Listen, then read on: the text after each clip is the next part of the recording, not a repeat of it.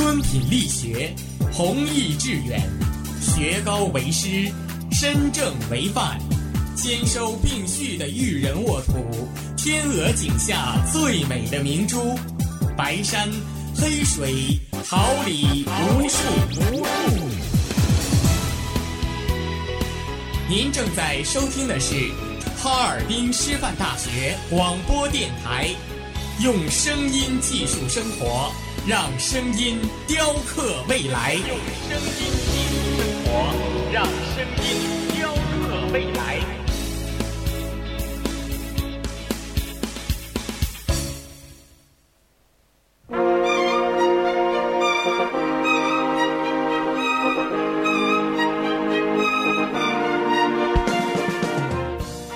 春华秋实，桃李不言。炫动之声，无限精彩。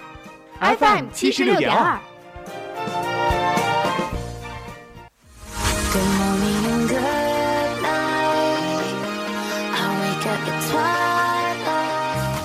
让电波在空中回响，让声音重塑梦想。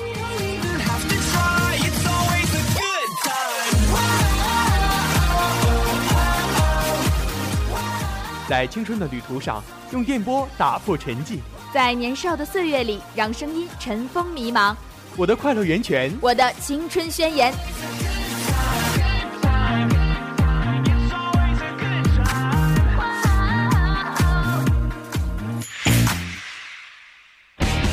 哈尔滨师范大学广播电台，正青春，传递正能量。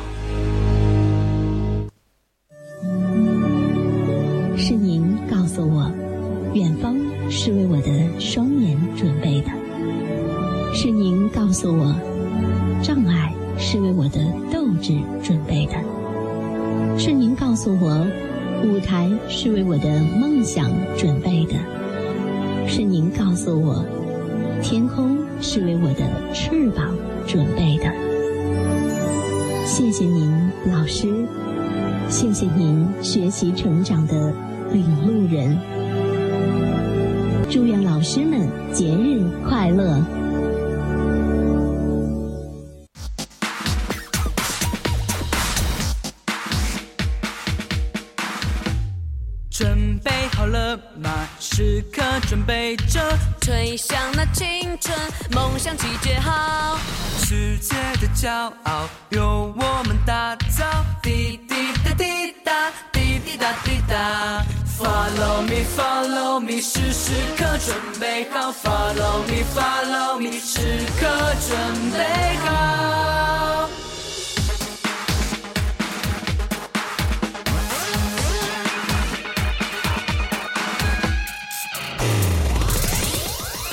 心的节奏，通通都。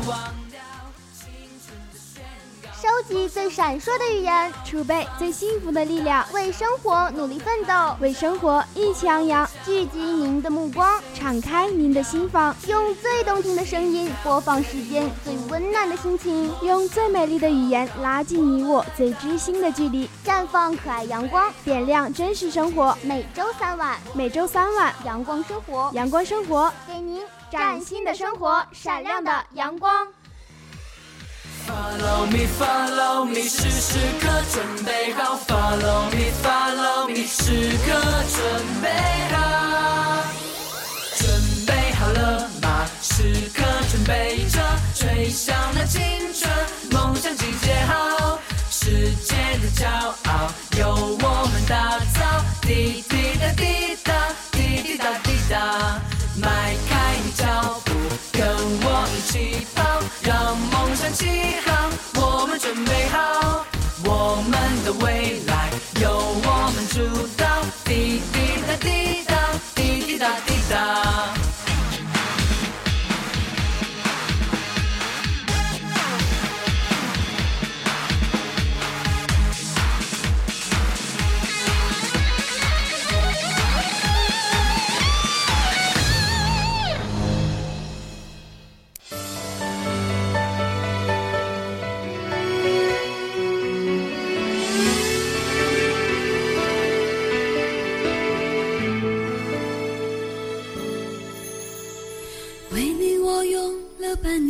为你我用了半年的积蓄，漂洋过海的来看你。为了这次相聚，我连见面时的呼吸。请放轻你的脚步，在寂静的小路上享受温暖的阳光。请放缓你的精神，在喧嚣的城市中倾听清新的语调。请放慢你的身影，在匆忙的人群里欣赏如画的风景。请放松你的心情，在平凡的生活中倾听悠扬的旋律。听众朋友们，大家好，这里是调频七十六点二兆赫，哈尔滨师范大学广播台，收集阳光，感受温馨生活，阳光生活栏目与您温馨相约。我是大家的好朋友佳丽。大家好，很高兴能与您一起度过这段宁静的时光。希望收听我们的节目能给您带来快乐与温馨。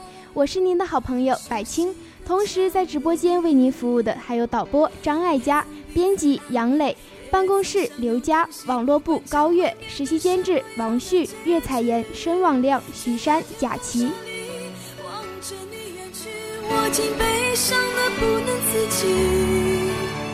多盼能送君千里，直到山穷水尽，一生和你相依。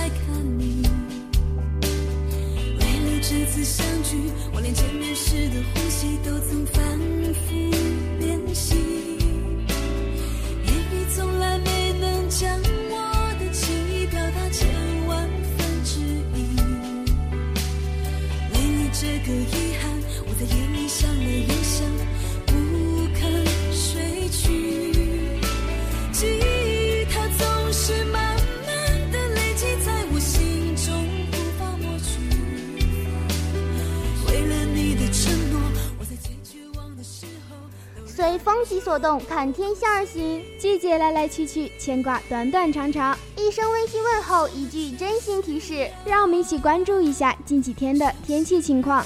今天十一度到二十度，明天十度到二十一度，后天十度到二十三度。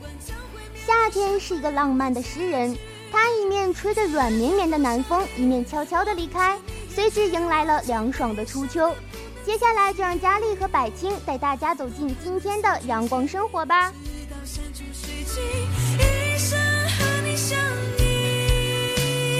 陌生的城市啊，熟悉的角落里，也曾彼此安慰，也曾相拥叹息，不管将会面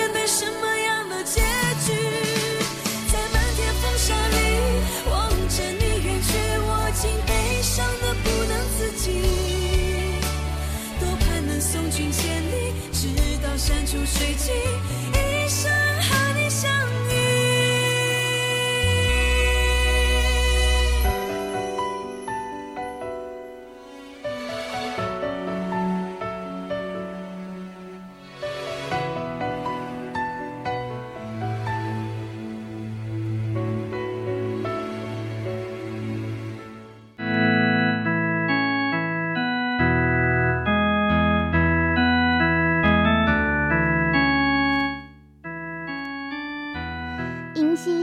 情节，感悟校园人生百态；牵挂师生情怀，关注师生衣食住行，带给您最实用的贴心建议，为您提供最实用的生活方法，编织你我校园美丽人生。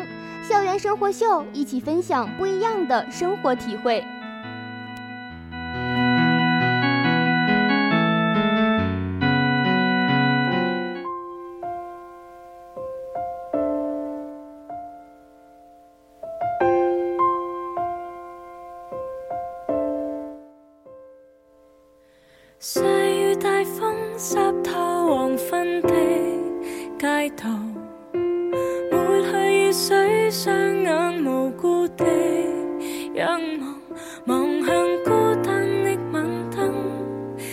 伤感的记忆。再次泛起心里无数的思念以往片刻欢笑仍挂在脸上愿你此刻可会知是我衷心的说声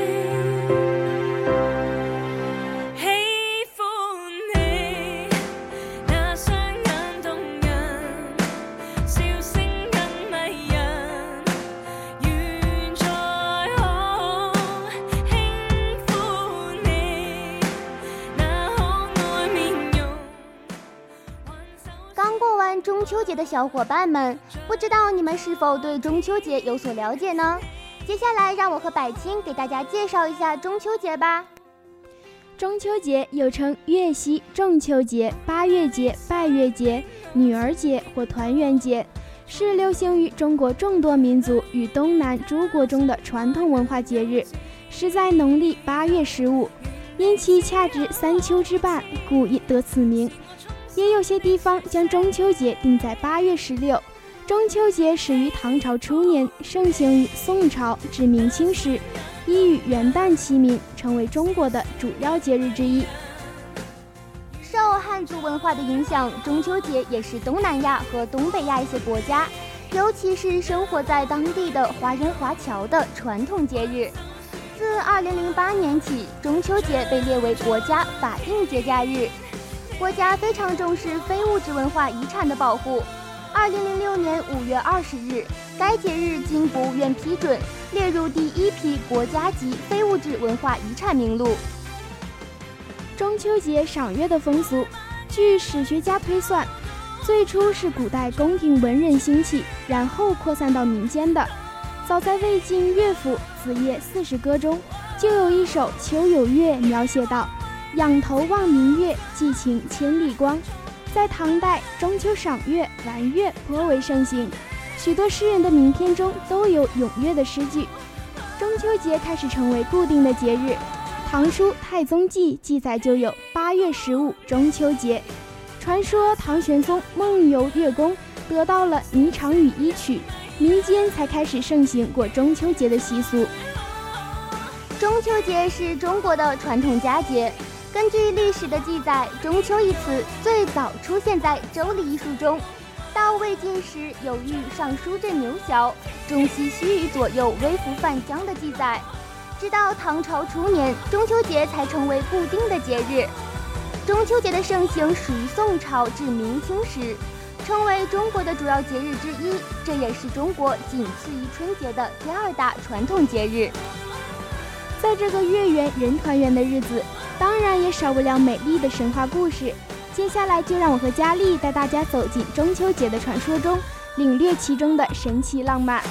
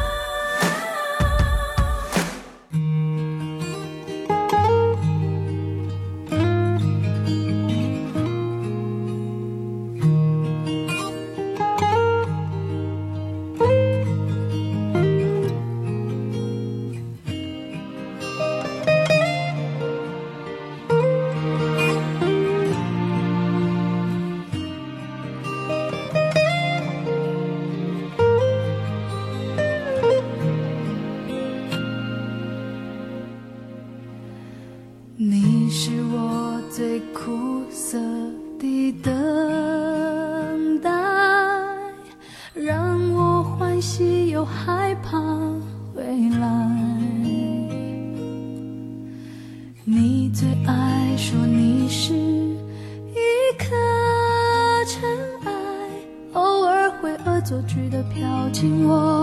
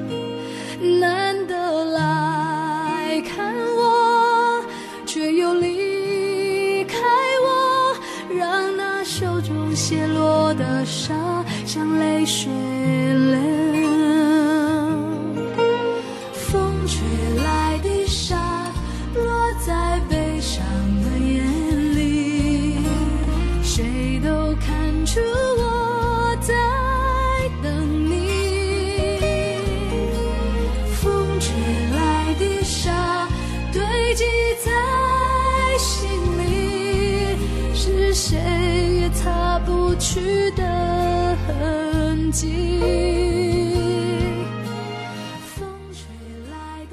北方传统习俗，山东省青云县农家在八月十五祭屠谷神，称为青苗社。诸城临溪和即墨等地，除了祭月外，也得上坟祭祖。关县、莱阳、广饶及油城等地的地主，也在中秋节宴请佃户。即墨呢，中秋节吃一种应节食品，叫麦秸。山西省六安则在中秋节宴请女婿。大同县则把月饼称为团圆饼，在中秋夜有守夜之俗。河北省万全县称中秋为小元旦，月光纸上会有太阴星君及关帝夜月春秋像。河间县人认为中秋雨为苦雨，若中秋节下雨，当地人则认为青菜必定味味道不佳。少数民族特色蒙古族，蒙古族人爱做追月的游戏，人们跨上骏马，在银白色的月光下奔驰在草原上。他们朝西放马奔驰，月亮由东方升起，坠落西方。执着的蒙古骑手不到月亮西下，追月不止。藏族，西藏一些地区的藏族同胞欢度中秋的习俗是巡月。夜晚，男女青年和娃娃们沿着河流，跟着倒映水中的明月，把周围荷塘中的月影寻遍，然后回家吃月饼。广西侗族，广西侗族有行月的习俗。中秋夜临，各山寨的芦笙歌舞队踏着一路月光，行至临近山寨，和那儿的寨民相聚赏月，赛歌赛舞，彻夜长欢。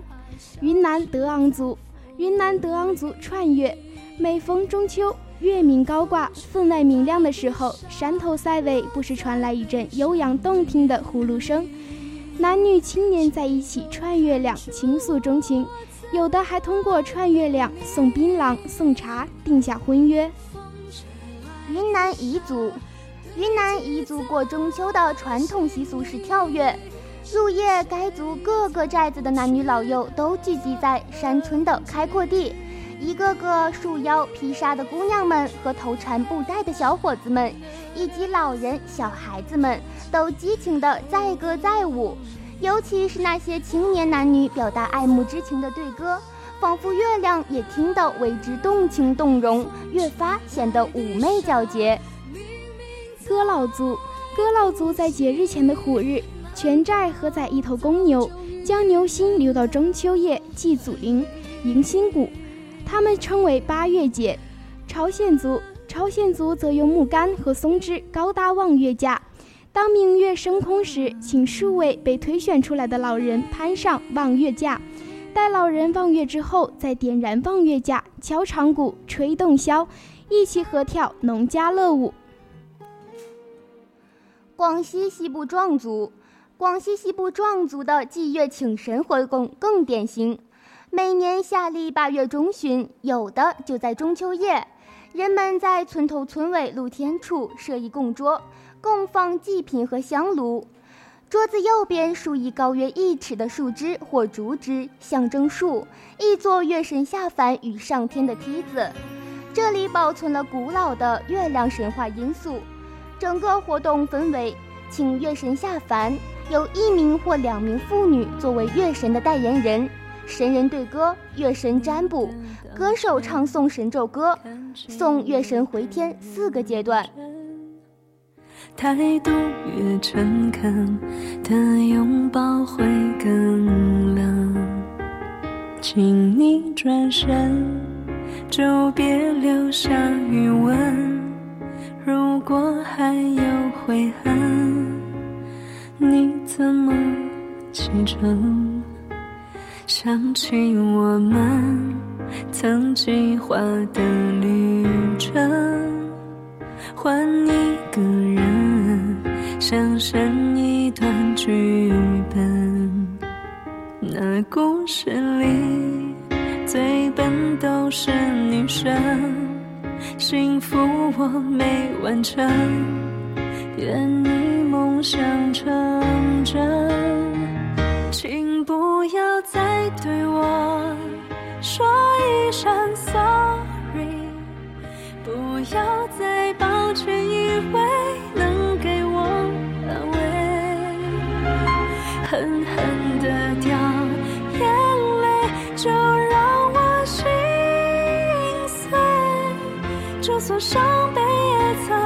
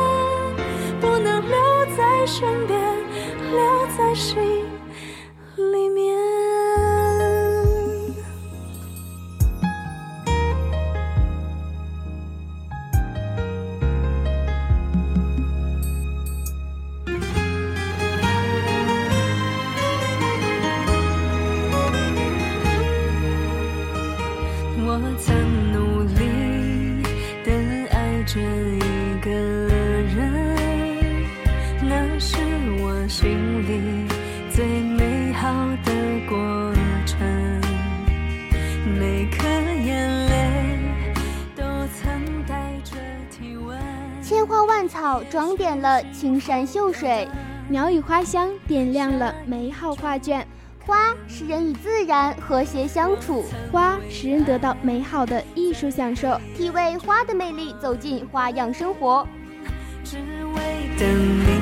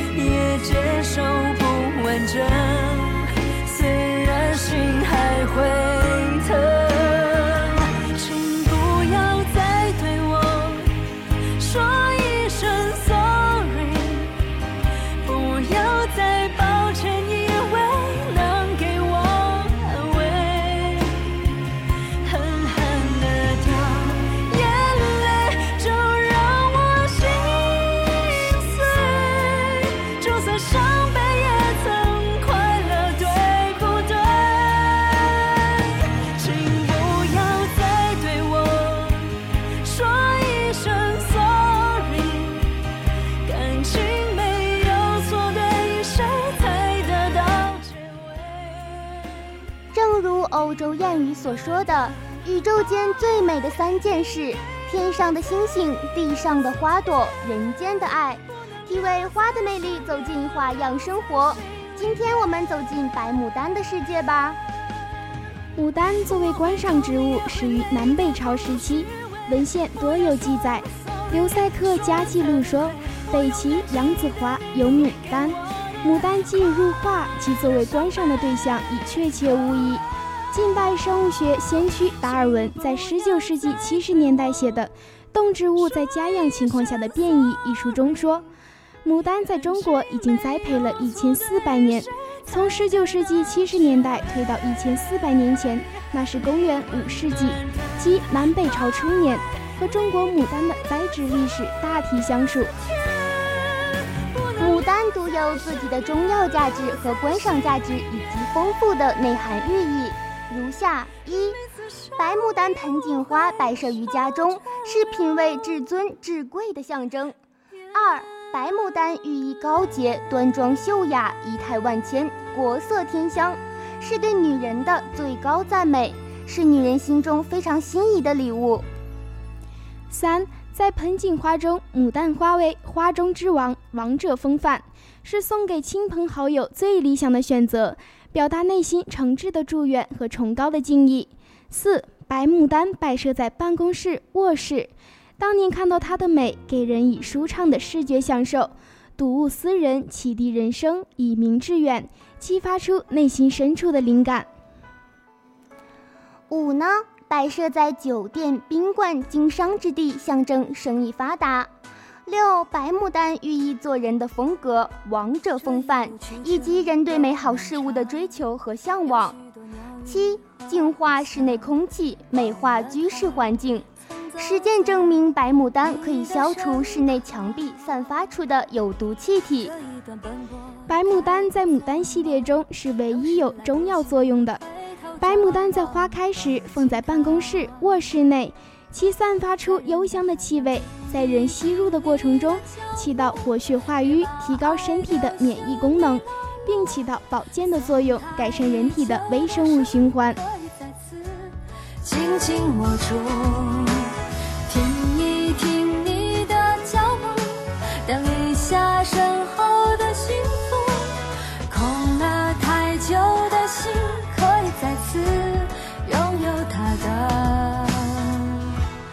爱情永驻。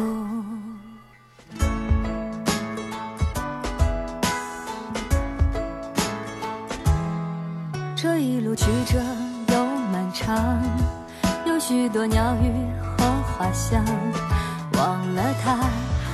走在你的身旁，这一段奔波太过匆忙，有时来不及回头张望，忘记他。在人的海洋，听一听你的脚步，别把爱丢下迷了路，松开已久的手，可以再次紧紧握住。听一听你的脚步，等一下身后的幸福，空了太久的心，可以再次拥有他的爱情。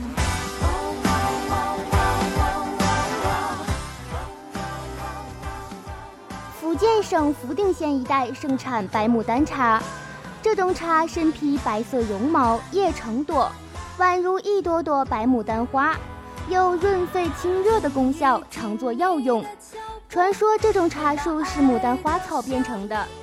在西汉时期，有位名叫毛义的太守，清正廉洁，因看不惯贪官当道，于是弃官随母去深山老林归隐。母子俩骑白马来到一座青山前，只觉得异香扑鼻，于是便向路旁一位鹤发童颜的老者探问香味来自何处。老人指着莲花池畔的十八颗白牡丹说：“香味就来源于它。”母子俩见此处似仙境一般，便留了下来，建庙修道，护花栽茶。一天，母亲因年老加之劳累，口吐鲜血，病倒了。毛义四处寻药，正在万分焦急、非常疲劳，睡倒在路旁时，梦中又遇见了那位白发银须的仙翁。仙翁问清缘由后，告诉他。治你母亲的病需用鲤鱼配新茶，缺一不可。毛义醒来回到家中，母亲对他说：“刚才梦见仙翁说我需吃鲤鱼配新茶，病才能治好。”母子二人同做一梦，认定是仙人的指点。这时正值寒冬季节，毛义到池塘里破冰，捉到了鲤鱼。但冬天到哪里去采新茶呢？正在为难之时，忽听得一声巨响，那十八颗牡丹竟变成了十八颗仙茶，树上长满嫩绿的新芽叶。毛衣立即采下晒干。说也奇怪，白色毛茸茸的茶叶竟像是朵朵白牡丹花，且香味扑鼻。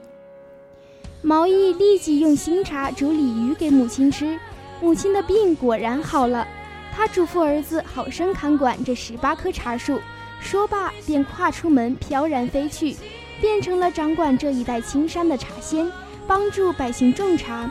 后来，为了纪念毛义弃官种茶、造福百姓的功绩，建起了白牡丹庙，把这一带产的名茶叫做白牡丹茶。牡丹花的食用从宋代就开始了，明代有书载，牡丹新落瓣亦可煮食。明代《二如亭群芳谱》亦有记载，煎牡丹花，煎坊与一兰同，可食可蜜饯。花瓣则洗净脱面，麻油煮食，至美。牡丹花瓣营养价值高，含有丰富的蛋白质、氨基酸。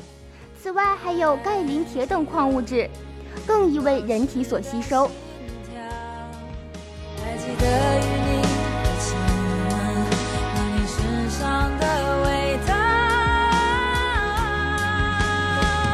让一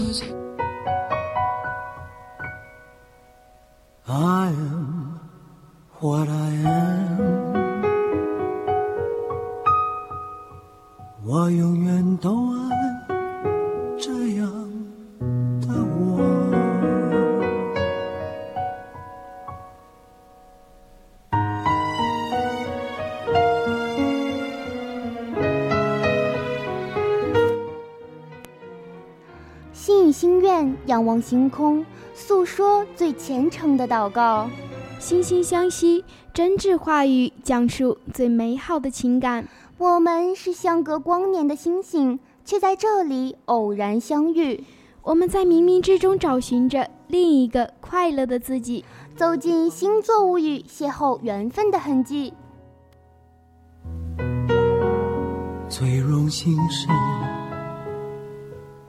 谁都是做舞者的光荣，不用闪躲，为我喜欢的生活而活，不用粉墨，就站在光明的角落。我就是我，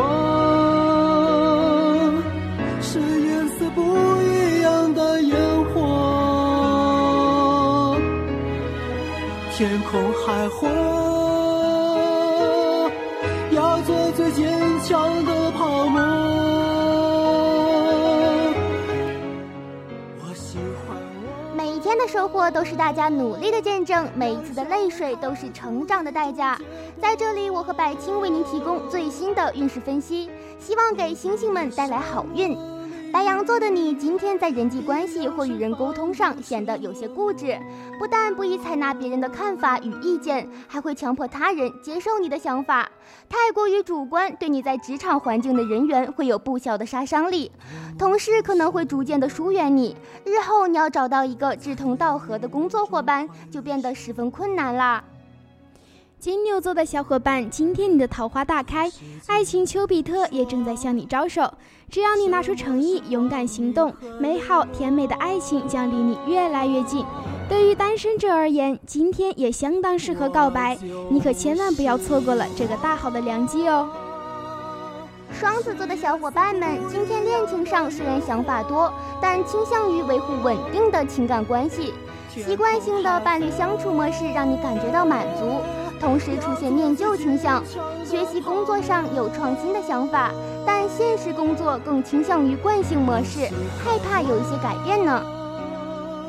巨蟹座的人，今天你的情绪有些不稳定，很多时候都是自己想太多或太钻牛角尖所导致，并不是同事刻意找你麻烦或故意刁难。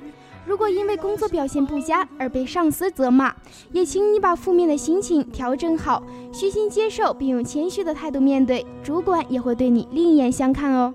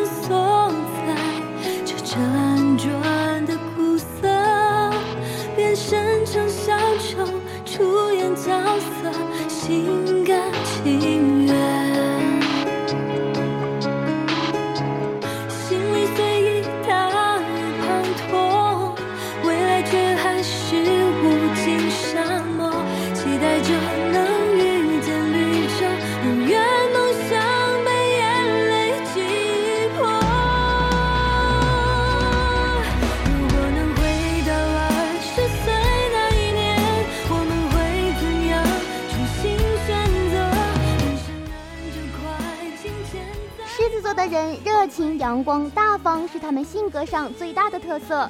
今天在感情上开始理智的对待情感，但也有功利的取向。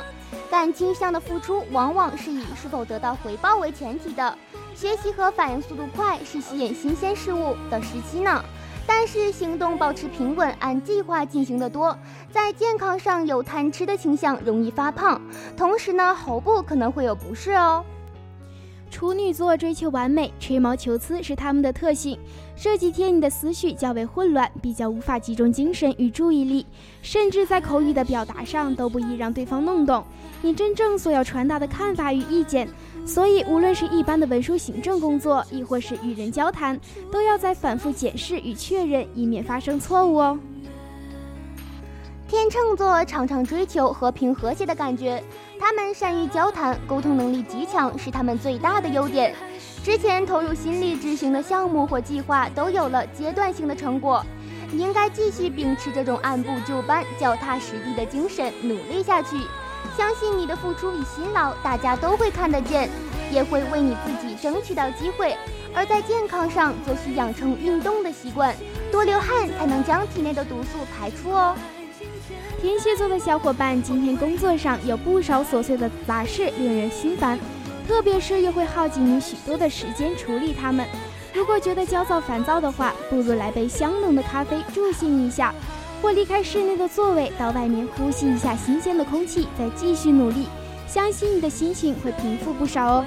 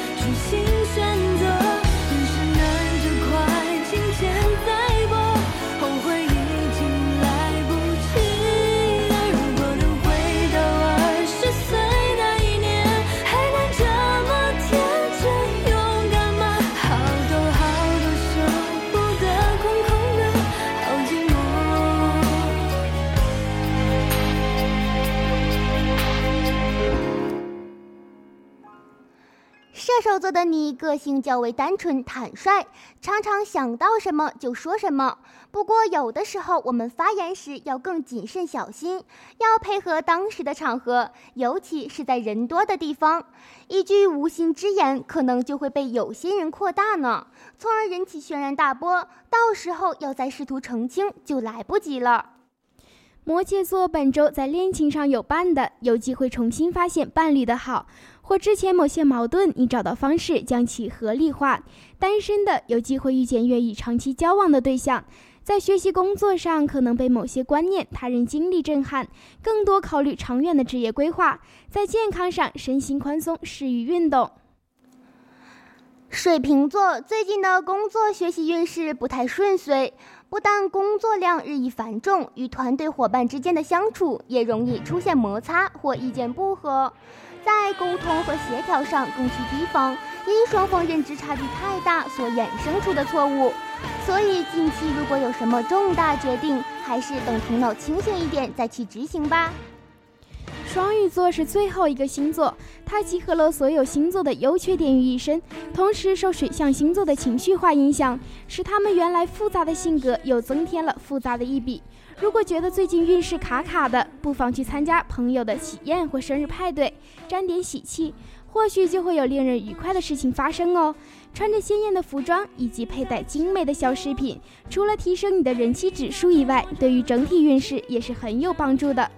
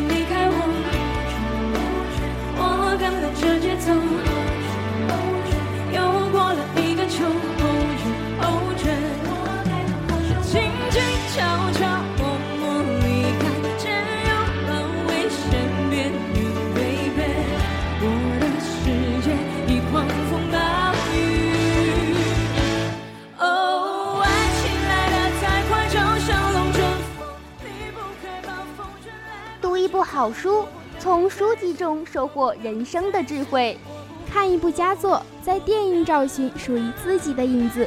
我们在青春岁月里一起品读书中滋味，我们在花样年华中领略电影中的自信人生。让我们一起漫步校园书影。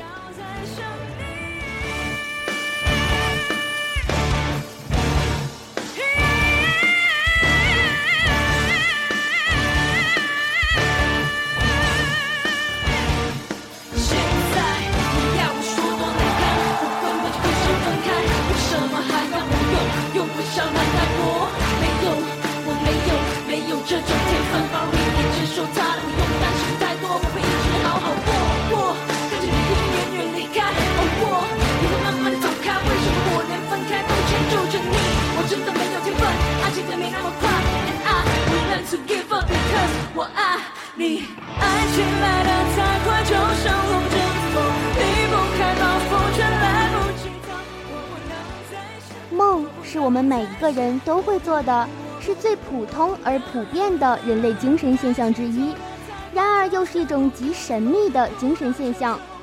古往今来的人们常穷己之力试读之，在人类所有解梦的努力中，有一种认为具有相当的科学性，那就是弗洛伊德认为。梦最主要的意义在于，梦是梦者愿望的表达，这经过或者是曲折的，间或有许多动人的故事。梦中的情景仿佛一幕现代派风格的荒诞剧，或者一个最难解的斯芬克斯之谜一样。且听谜一样的梦就此解开。弗洛伊德与梦的解析介绍了此刻弗洛伊德的生活画卷，精神分析。梦的解析之神髓，在你面前一一呈现。本书是有史以来第一次以科学的方法来分析和研究梦的著作。在书中，弗洛伊德通过对梦的科学性探索和解释，发现了梦的工作原理，以及天才式的、令人叹为观止的开创精神，指出梦是愿望的满足，挖掘出人性的真正主宰——潜意识。在书中，弗洛伊德以数百个有趣的梦为实例。以流畅的笔触一一分析其中所蕴含的深沉含义，对诸如梦是什么、人为什么会做梦、梦中的情形为什么通常稀奇古怪呢、梦的意义何在、梦的原动力何在等一系列困扰人类数千年的疑问提出了合理的解释。弗洛伊德称该是他所有发现中最有价值的部分，是他一生中只会有一次的领悟。著名精神分析学家鲁本·弗洛伊德这样评价《梦的释义》一书中所阐释的梦的基本理论，至今仍然大体上未受到挑战，甚至任何值得认真研究的替代理论也没有出现过。心理学家弗洛伊德认为，梦是潜意识欲望的满足。人在清醒的状态中可以有效地压抑潜意识，使那些违背道德习俗的欲望不能为所欲为。但当人进入睡眠状态或放松状态时，有些欲望就会避开潜意识的检查作用，偷偷地浮出意识层面，以各种各样的形象表现自己。这就是梦的形成。梦是人的欲望的替代物，它是释放压抑的主要途径。以一种幻想的形式体验到这种梦寐以求的本能的满足，隐藏在杜丽娘潜意识中的欲望之火，由于现实的原因遭受压抑，不能满足，而潜意识中的冲动与压抑不断斗争，形成一对矛盾，进而形成一种动力。这种动力使欲望寻找另外一种途径满足，这就是梦。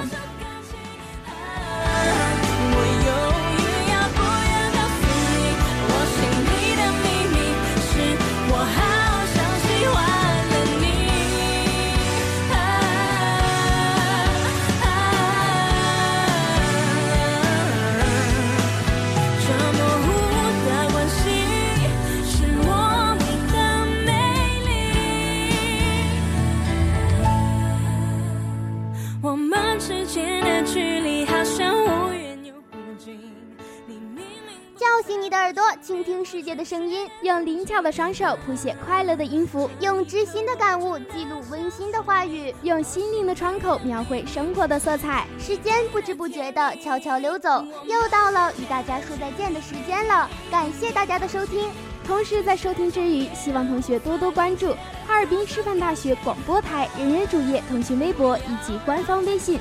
搜索哈尔滨师范大学广播台即可。如果你对我们的节目有任何建议，欢迎参与互动留言。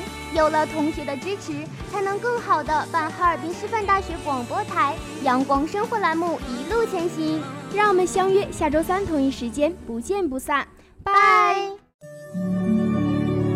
是您告诉我，远方是为我的双眼准备的。是您告诉我，障碍。是为我的斗志准备的，是您告诉我，舞台是为我的梦想准备的，是您告诉我，天空是为我的翅膀准备的。谢谢您，老师，谢谢您学习成长的领路人。祝愿老师们节日快乐！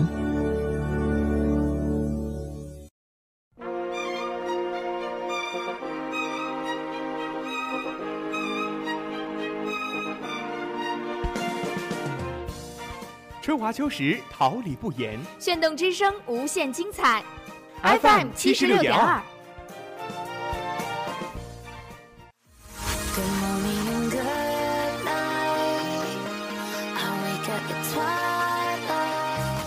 让电波在空中回响，让声音重塑梦想。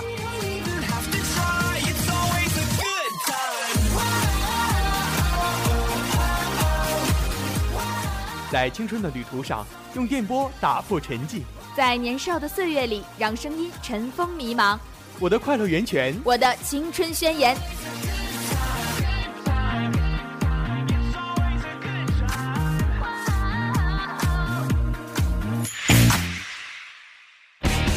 哈尔滨师范大学广播电台，正青春，传递正能量。